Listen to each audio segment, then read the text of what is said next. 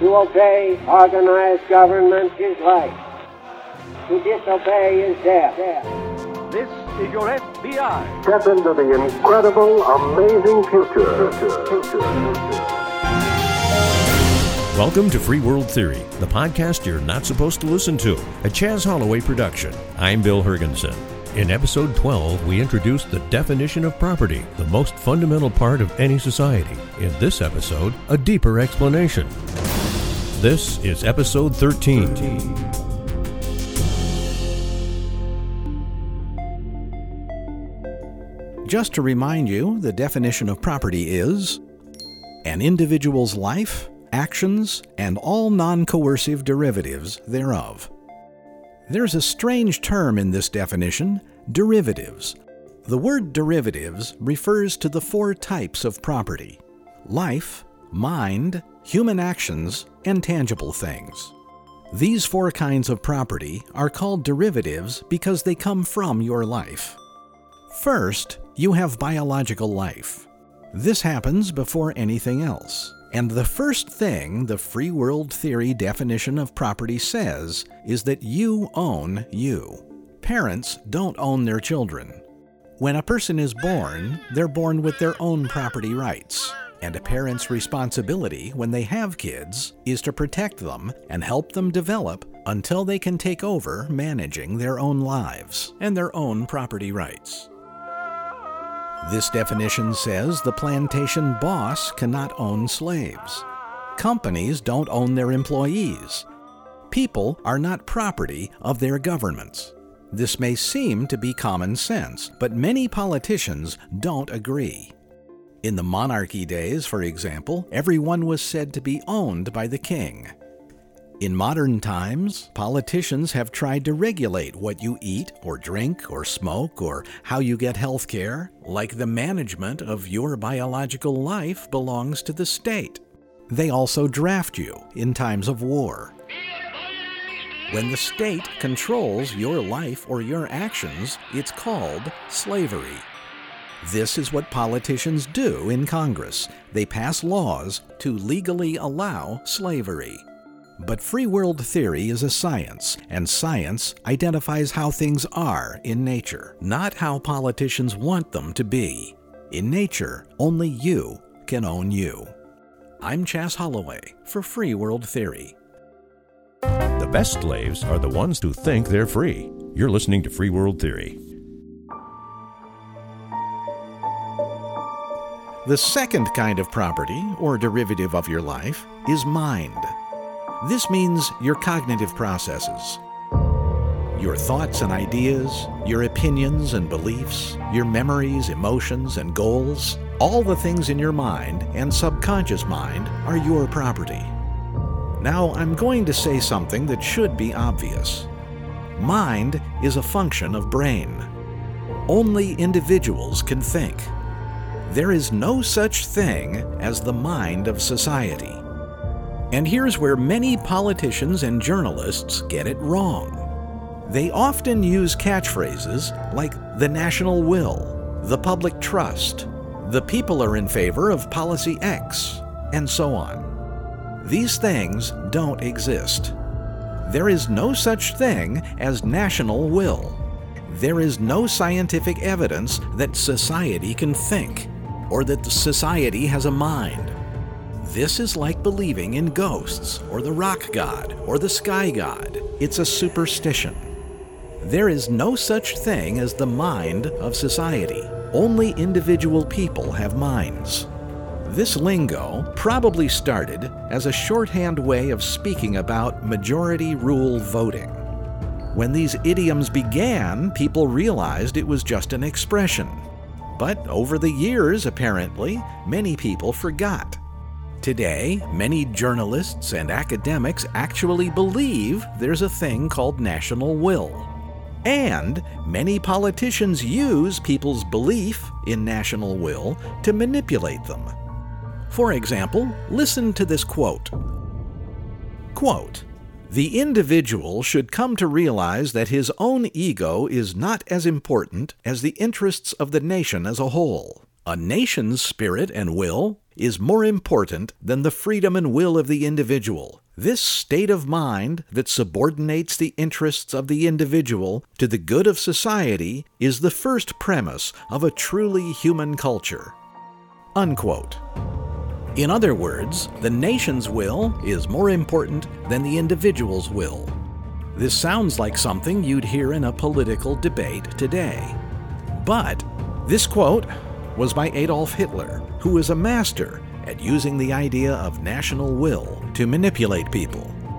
There is no scientific evidence for the existence of national will. It doesn't exist. I'm Chas Holloway for Free World Theory. This is Free World Theory, the podcast you're not supposed to listen to. Esta é a Teoria do Mundo Livre, o podcast que não é permitido ouvir. The third kind of property, or derivative, is human actions. Your actions are your property. If you lived alone on a desert island and never interacted with anyone else, you could act in any way you want. There would never be an issue. But we humans are a pack animal. We're social. And if you live in a society, your actions involve interaction with other people. When people interact, sometimes they help each other gain. But sometimes, one person can cause another person a loss. For example, if an IRS bureaucrat freezes your bank account, that causes you a loss.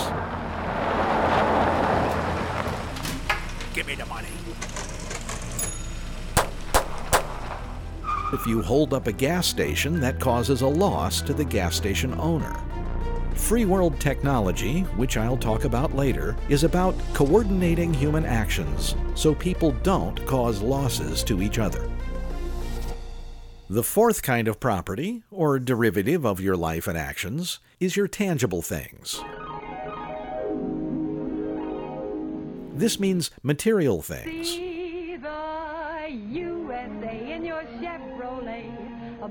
Tables and chairs and money and houses and so on.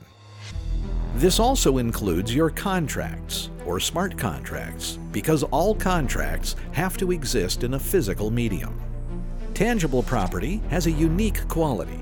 It's the only kind of property you have that can exist in a location other than where you physically are. This is what the word derivatives means in the definition of property.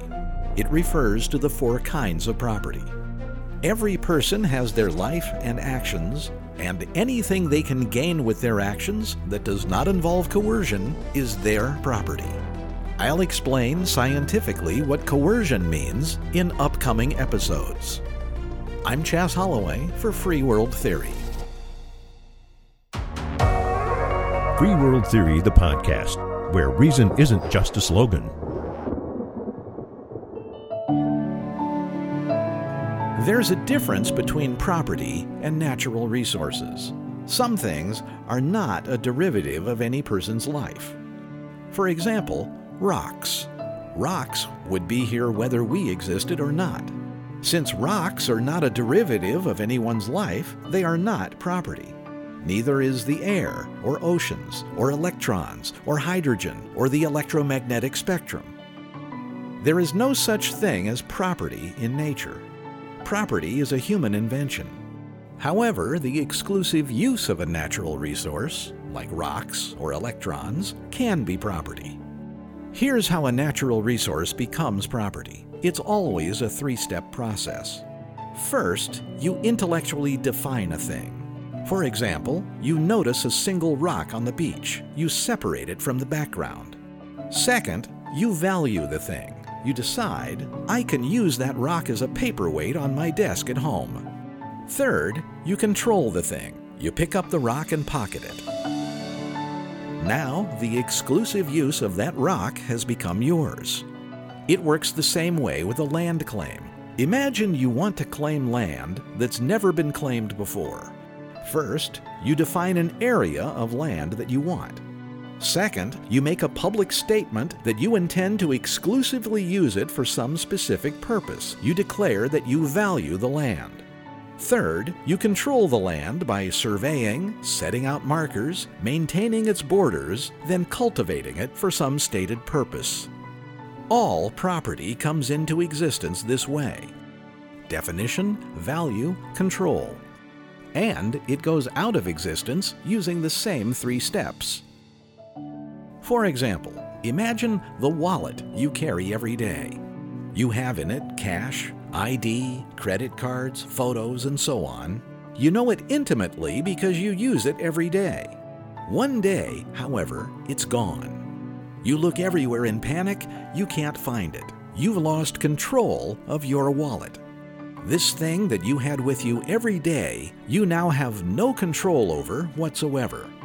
What do you do? Well, you cancel your credit cards, you apply for new ID, you buy a new wallet. Three months go by, and by then your wallet is losing value to you. As you replace your stuff, it becomes less and less important. Finally, after years, you're even losing your ability to recognize or define your old wallet. The image of it has grown vague in your mind. Was it black? Was it brown? You can't remember. If 10 years later someone found your old wallet and mailed it to you, you might not even recognize it. So property goes out of existence by going backwards through the same three steps that brought it into existence in the first place control, value, definition.